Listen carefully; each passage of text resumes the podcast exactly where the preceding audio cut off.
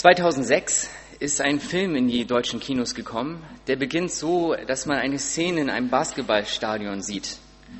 Da sitzt dann ein Mann neben einer Frau auf der Tribüne und möchte jetzt seiner, seiner Verlobten einen Heiratsantrag machen. Vielleicht kennen einige von euch den Film. Sitzt noch ein Sohn neben der Verlobten und der mag den Mann nicht so gerne und das weiß die Verlobte auch. Und sie sagt zu ihm, also du musst meinen Sohn für mich gewinnen, dann darfst du mich heiraten. Der Sohn aus seiner vorigen Beziehung, der mag diesen Mann nicht und gibt ihm eine unauf, fast äh, unlösbare Aufgabe. Der Mann soll ihm ein Basketball besorgen mit Unterschriften von allen Spielern, die gerade auf dem Feld sind. Und der Mann, äh, der denkt sich schon, oh, wie soll ich das denn jetzt schaffen? Wie der Zufall das so will, wird in dem Basketballspiel, das er gerade zusieht, da wird eine Ansage gemacht, dass nächste Woche ein solcher Basketball mit allen Unterschriften auf die Behindertentribüne geworfen werden soll. Und da wird er kurzerhand ein bisschen kreativ und denkt sich, ich werde mich als stummer Rollstuhlfahrer einschleusen. Also besorgt sich einen Rollstuhl, sein Kumpel schiebt ihn in, in das Stadion auf die Behindertentribüne. Es kommt zu diesem Moment, wo der Ball auf die Tribüne geworfen wird und Zufällig schafft er das als einziger noch ein bisschen aufzustehen aus dem Fahrsch äh, Rollstuhl, schnappt sich den Ball und hat den Ball, den er eben seinem, seiner Verlobten präsentieren soll, um den Sohn für sich zu gewinnen. Was er aber nicht wusste, dass der, der den Ball gefangen hat, über den soll, der soll auch in einen Werbespot für eine Filmkampagne vom Basketballverein benutzt werden, nämlich für die Behindertenfreundlichkeit von dem Basketballverein. Und von da an beginnt bei ihm so eine Art Doppelleben. Zum einen zu Hause bei der Arbeit und bei seiner Verlobten und zum anderen, dass er dann immer wieder in den Fernsehspots muss und auch in, in das Heim, wo die Behinderten leben. Ein Hin und Her. Ihr könnt euch vorstellen, dass es wird stressig und irgendwann droht die Sache auch aufzufliegen, als das Filmteam nämlich zu seiner Verlobten nach Hause kommen möchte. Die Verlobte lässt sich erstmal nichts anmerken, dass er da reingeschoben wird. Er darf ja auch nichts sagen, weil er stumm ist. Und als das Fernsehteam wieder weg ist und alles, alles ruhig wird, da, da wird sie ganz aufgeregt und, und sagt sie ihm, das hast du alles für mich getan? Und dann sagt sie einen Satz, der ist mir total eingefallen. Wir haben uns ja so lieb, denn wir tun so viel füreinander. Wir haben uns ja so lieb, denn wir tun so viel füreinander. Also wenn man, wenn man sich diese Aussage mal reinzieht, ne, das ist doch eigentlich Schwachsinn, oder? Also er fährt einen riesen Aufwand, um diesen Ball zu bekommen und sie hat eigentlich gar nichts gemacht.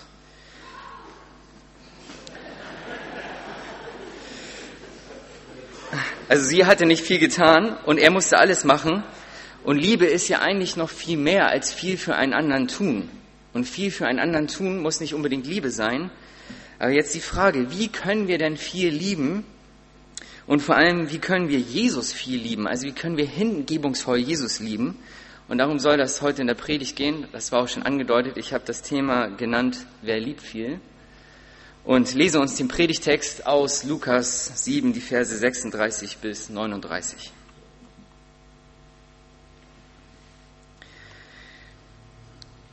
Es bat ihn, Jesus aber, einer der Pharisäer, mit ihm zu essen.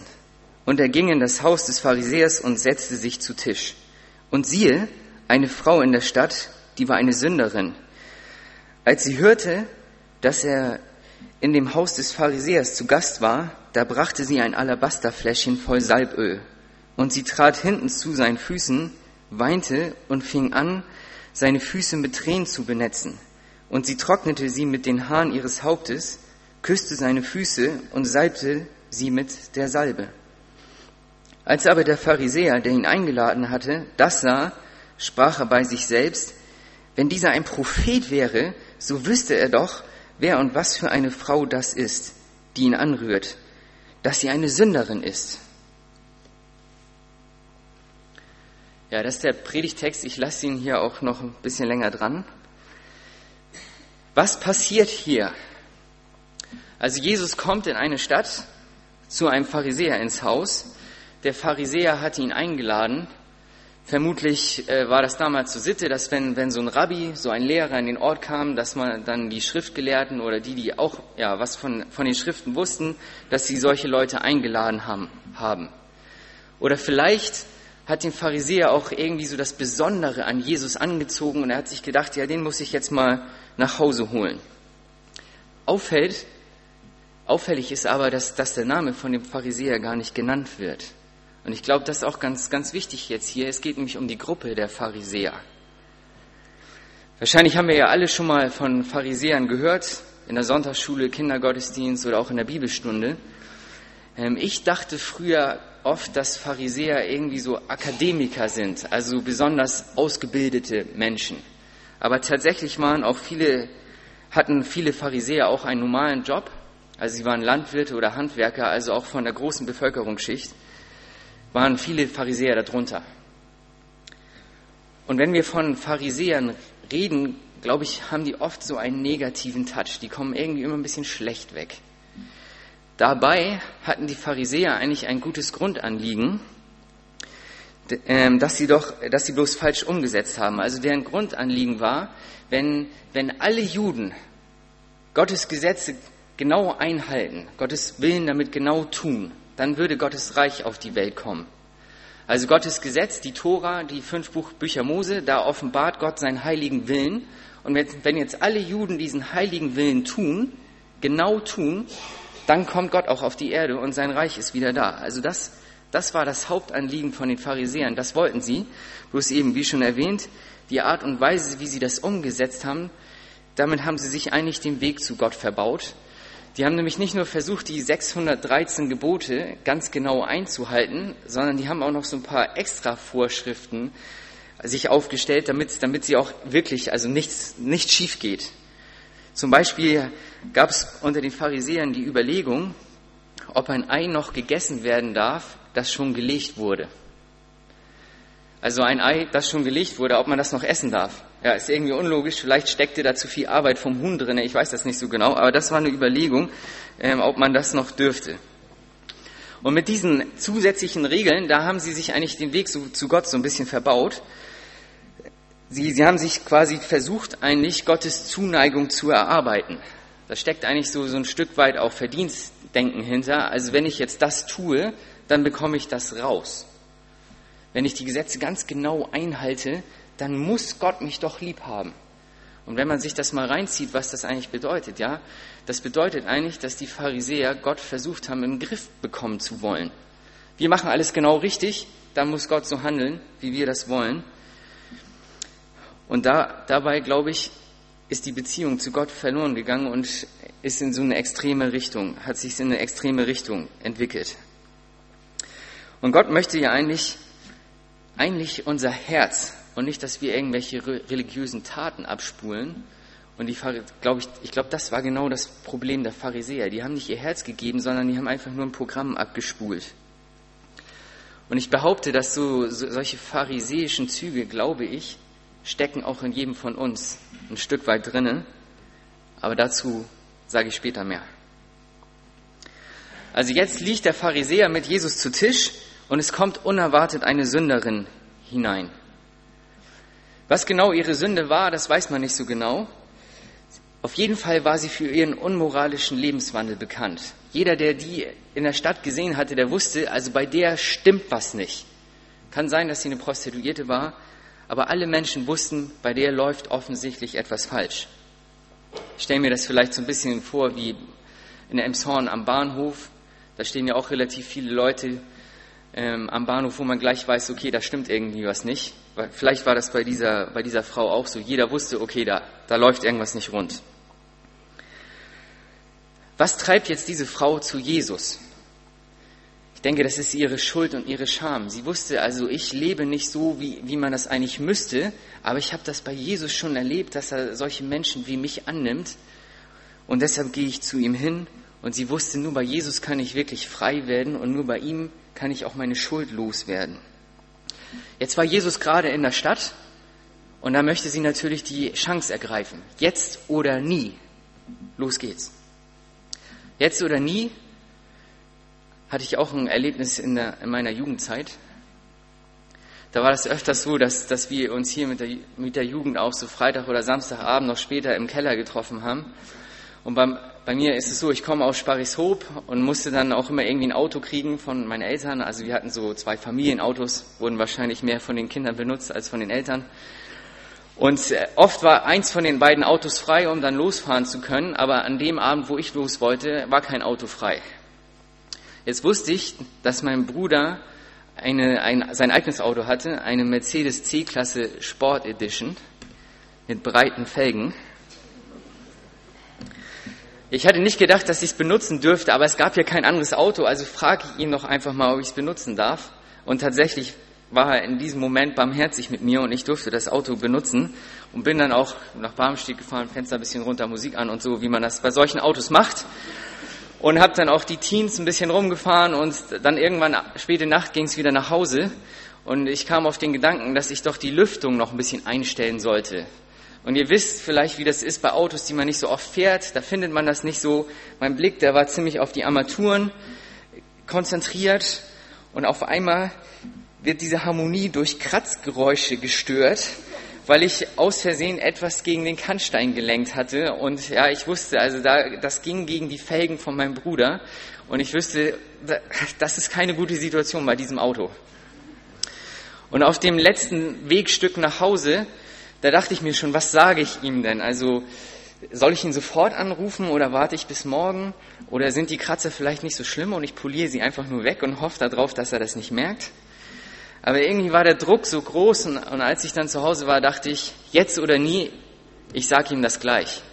Und dann bin ich zu Hause angekommen und er war nicht da. Aber könnte ich das ja vielleicht nicht sagen. Aber nee, irgendwie hat mich das mein schlechtes Gewissen zu sehr belastet und ich habe mir gesagt, so ich rufe ihn sofort an und habe mir schon das genau zurechtgelegt.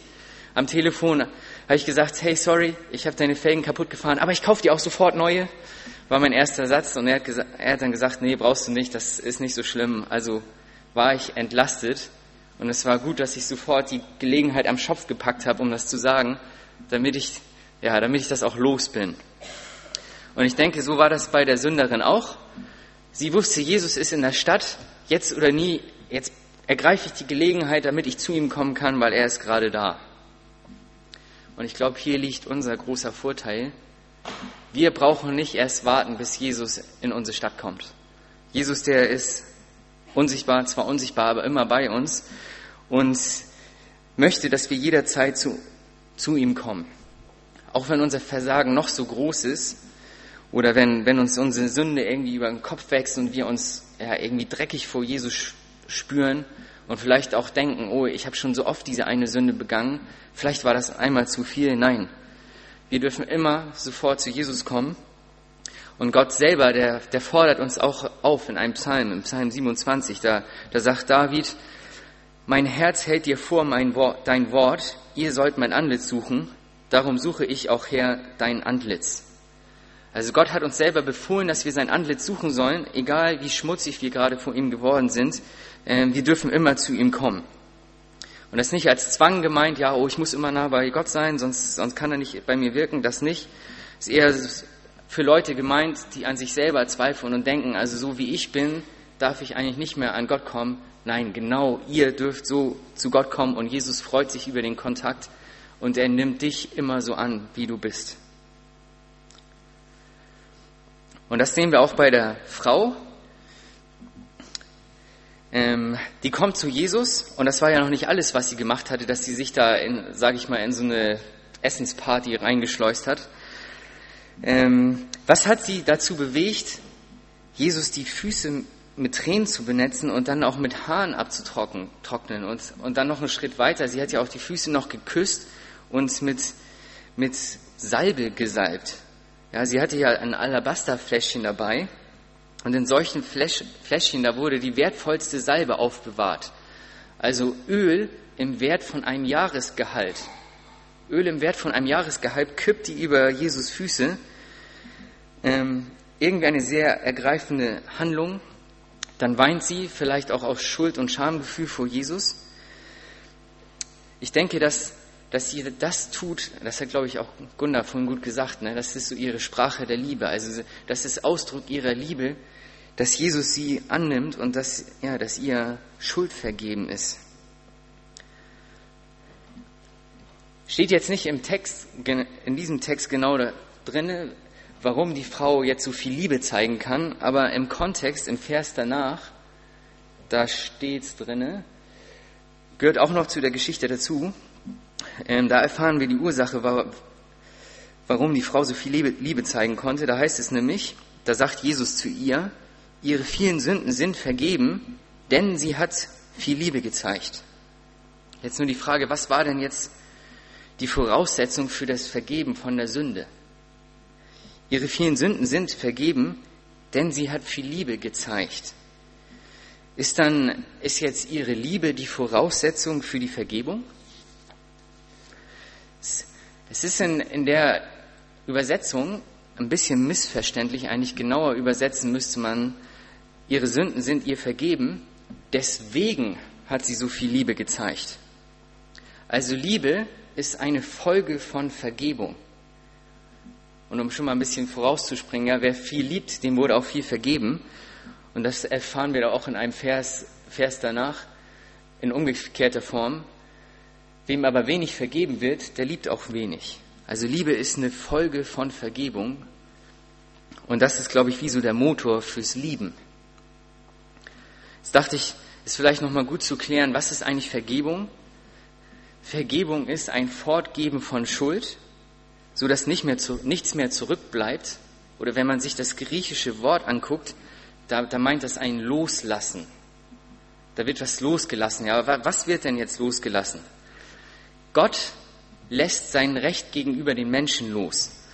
Wir Menschen, wir, wir wollen ja leider so oft losgelöst von Gott leben, obwohl er uns erschaffen hat und obwohl er es absolut gut mit uns meint, misstrauen wir ihm doch irgendwie und wollen eher so unser eigenes Ding durchziehen.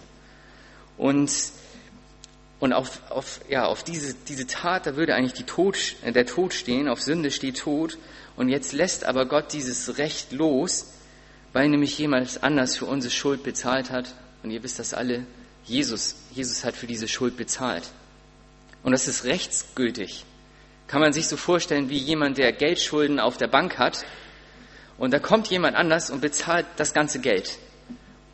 Das ist jetzt, die Schuld ist getilgt, die ist weg, das ist rechtsgültig. Da kann, kann man nicht mehr drauf angegriffen werden. Die ist also futsch, kann einem keiner mehr verklagen. Jesus hat uns also bei, bei Gott entschuldigt, er hat unsere Schuld ein Ende gesetzt, er hat den Schuldbrief getilgt, der mit seinen Forderungen gegen uns war, und hat ihn ans Kreuz geheftet. Und das ist ein unbegreifliches Geschenk. Und deshalb können Beschenkte auch am meisten lieben.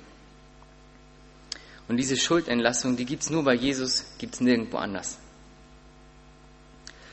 Klar, wir kennen uns, wir wissen, wer, wer durchs Leben geht, der wird auch wieder schuldig werden. Und da genügt es, dass wir einfach nur wieder diesen Zuspruch bekommen, dass uns vergeben ist. Also die Grundschuld ist getilgt und es genügt einfach wieder der Zuspruch. Passt auch sehr gut, dass wir heute Abend mal feiern. Da kriegen wir den Zuspruch nochmal zum Anfassen. Richtig spürbar. Uns ist unsere Sünde, unsere Schuld vergeben. Und das war, glaube ich, auch das, das, was bei der Sünderin so besonders war. Jesus, der hatte sich diese Berührung gefallen lassen und da wusste sie, ja, mir ist, ich bin angenommen und mir ist vergeben. Und ich habe noch eine andere Beobachtung in dem Vers 47 gemacht. Da ist es nämlich, ihre Sünden sind ihr vergeben. Jetzt wird es wieder griechisch, da, da, da ist die Zeitform Form perfekt. Und wenn in Griechisch etwas im Perfekt steht, da ist eigentlich eine, eine, ein Vorgang gemeint, der in der Vergangenheit passiert und das Ergebnis ist noch bedeutend bis in die Gegenwart. Also wer, wem seine Schuld vergeben wurde in der Vergangenheit, das ist noch gültig bis in die Gegenwart, bis ins Hier und Jetzt.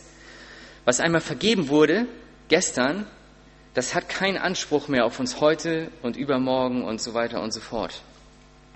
Und deshalb kann man auch sagen, wem vergeben wurde, der darf mit gutem Gewissen kein schlechtes Gewissen haben. Wem vergeben wurde, der darf mit gutem Gewissen kein schlechtes Gewissen haben. Ist das nicht herrlich? Und wie, wie reagiert jetzt der Pharisäer?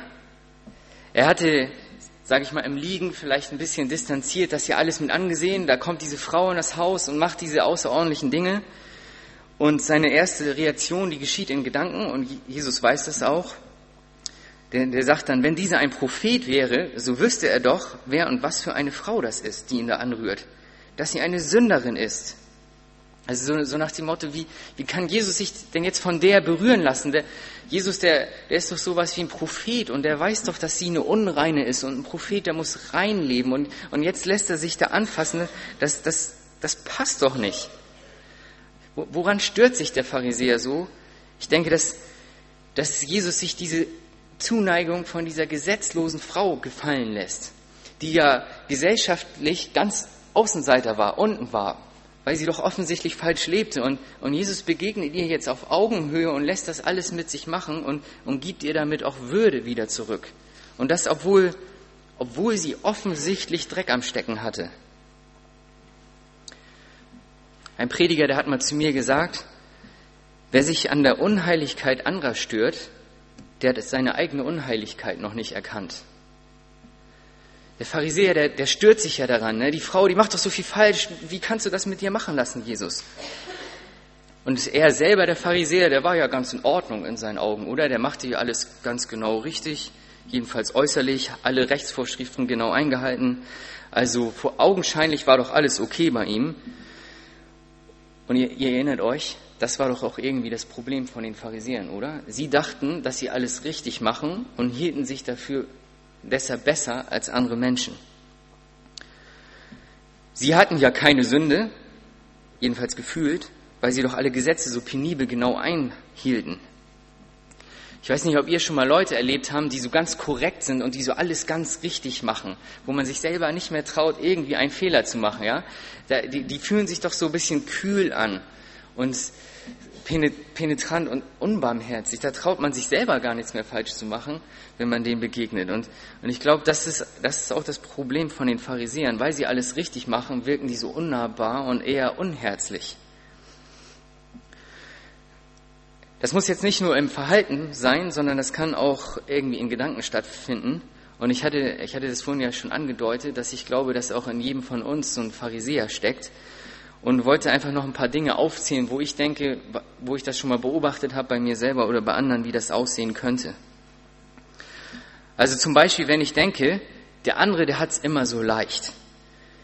Ihm fallen alle Sachen zu, ähm, mein Einsatz ist so groß, warum bekomme ich das nicht so einfach wie der andere? Ich mache doch so viel dafür und er, ihm, ja, er kriegt das einfach so. Ich, ich habe es doch viel mehr verdient. Vielleicht auch vor Gott. Warum hat der so ein leichtes Leben und ich nicht? Ich mache doch so viel richtig. Kann, kann so ein pharisäischer Zug sein, aber wir können uns nur von Gott beschenken lassen.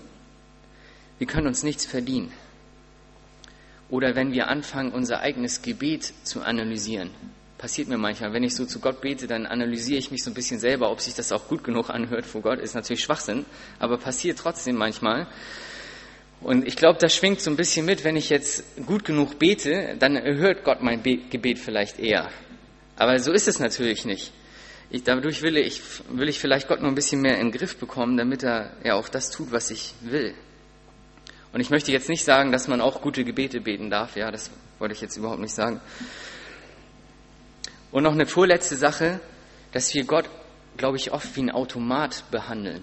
Also oben tue ich Gebet und gutes Verhalten rein und dann müsste doch unten gutes Leben rauskommen.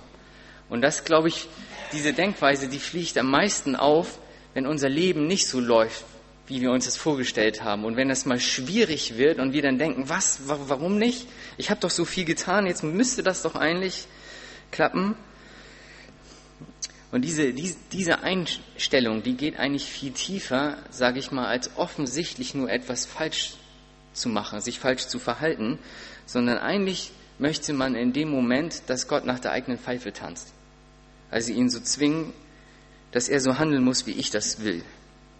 Es gibt natürlich auch noch die andere Seite, kennt ihr vielleicht auch so, so ein bisschen so ein Aberglaube. Ich habe heute Morgen meine stille Zeit nicht geschafft und jetzt passiert mir an dem Tag irgendwas, das lag bestimmt daran, weil ich heute Morgen meine stille Zeit nicht geschafft habe. Ist natürlich auch absolut falsch, ist bei Gott nicht so. Es ist sinnvoll, stille Zeit zu machen, aber davon ähm, kriegen wir, werden wir nicht leichter beschenkt oder können uns was verdienen. Es gibt wahrscheinlich noch viel mehr Dinge, die man aufzählen könnte und vielleicht fallen euch auch bessere Beispiele ein. Die könnt ihr mir dann gerne noch hinterher sagen, dann baue ich die in die nächste Predigt ein. Es kann sein, dass du dich jetzt vielleicht ertappt fühlst. So nach dem Motto, ja, so ein paar Sachen, die habe ich auch bei mir entdeckt. Ich muss sagen, wenn ich diesen, diesen Text lese, dann, dann denke ich oft, oft, oh, ich tick so wie der Pharisäer. Ich versuche viel richtig zu machen und bin dabei wahrscheinlich gar nicht so herzlich wie die Sünderin. Und jetzt kommt das Gute. Auch Pharisäer sind Sünder und auch solche Dinge, die man falsch tut, sind Sünde und die kann man sich vergeben lassen. Ist auch nur, nur in Anführungsstrichen Sünde, wie sie die Sünderin begangen hat. Und wenn wir uns das vergeben lassen, dann werden wir auch wieder mehr lieben können. Weil ja, ne, wem, äh, wem viel vergeben ist, der liebt auch viel. Das finde ich absolut herrlich. Also auch Pharisäer haben eine Chance, viel zu lieben, nicht nur die offensichtlichen Sünderinnen. Also nur wer seine Sünde erkennt und vor Gott benennt, kann sie sich auch vergeben lassen. Das ist wichtig, auch mal einen ehrlichen Blick ins eigene Herz zu riskieren und mal seine eigene Motivation zu hinterfragen. Aber es soll auch nicht in ein Extrem geben, dass man so krampfhaft jetzt jede, jeden Charakterzug von sich analysiert und auf sich rumhackt. Das ist auch nicht gemeint. Ist nur so, dass Sünde bindet und alle Sünde, die uns vergeben ist, da, da werden wir auch frei. Das führt uns in die Freiheit. Und das bewahrt uns davor, so kühl und korrekt zu wirken wie, wie der Pharisäer. Jesus, der kann in die Herzen gucken, der kann auch in unsere Herzen gucken. Und er hat das beim Pharisäer gesehen, gewusst, was er gedacht hat und hat dann auch gleich eine passende Antwort parat und erzählt dem Pharisäer ein Gleichnis. Und er sagt, es gab einen Kreditgeber, der hatte zwei Schuldner, also zwei Leute, die ihm Geld schuldig waren. Der eine 150.000 Euro und der andere 1.500 Euro. Und als der Kreditgeber merkte, dass beide das Geld nicht zurückerstatten konnten, da hat er beiden die Schuld erlassen. Und jetzt fragt Jesus den Pharisäer Simon, Simon heißt er, wer hat jetzt den Kreditgeber mehr geliebt, am meisten geliebt? Und der Pharisäer Simon, der, der sagt das natürlich ganz klar, dem, dem am meisten geschenkt wurde, ist doch logisch. Und Jesus, klar, du hast recht geantwortet. Und jetzt dreht sich Jesus zu, zu der Sünderin, spricht aber mit dem Pharisäer weiter und sagt, also als ich in dein Haus gekommen bin, du hast mir kein Wasser für meine Füße gegeben, Sie aber hat meine Füße mit Tränen benetzt und sogar mit ihren Haaren abgetrocknet. War damals so eine Sitte, dass wenn jemand zu Gast war, der ist ja in Sandalen gelaufen, hatte schmutzige Füße, also wenn man guter Gastgeber sein wollte, hat man die Füße gewaschen. Hat der Pharisäer nicht gemacht. Und sagt er zum Pharisäer, du hast mir keinen Kuss gegeben und sie hat nicht aufgehört, meine Füße zu küssen. War auch wieder so eine Sitte, dass äh, man den Gast mit einem Kuss begrüßt. Hatte der Pharisäer nicht getan. Und dann sagt er, du hast meinen Kopf nicht mit einem, nicht einmal mit gewöhnlichem Öl gesalbt und sie hat meine Füße mit kostbarem Salböl gesalbt. Wenn, wenn ein besonderes Fest war, da hat man den Gast auch manchmal gesalbt, einfach so als, ja, eine besondere Geste hat er auch nicht gemacht. Also jemand, der wenig liebt oder selten dankbar ist, hat sich anscheinend zu wenig beschenken lassen. Jemand, der wenig liebt oder selten dankbar ist, hat sich anscheinend zu wenig beschenken lassen. Und deshalb einfach so meine Aufforderung an dich, ja, lass dich einfach beschenken, damit du auch so überschwänglich lieben kannst wie die Frau. Lass uns einfach alle Sünde, die wir haben, auf Jesus werfen. Ob die nun so offensichtlich ist wie bei der Frau oder eher so ein bisschen tiefer liegt und so subtiler ist wie bei dem Pharisäer.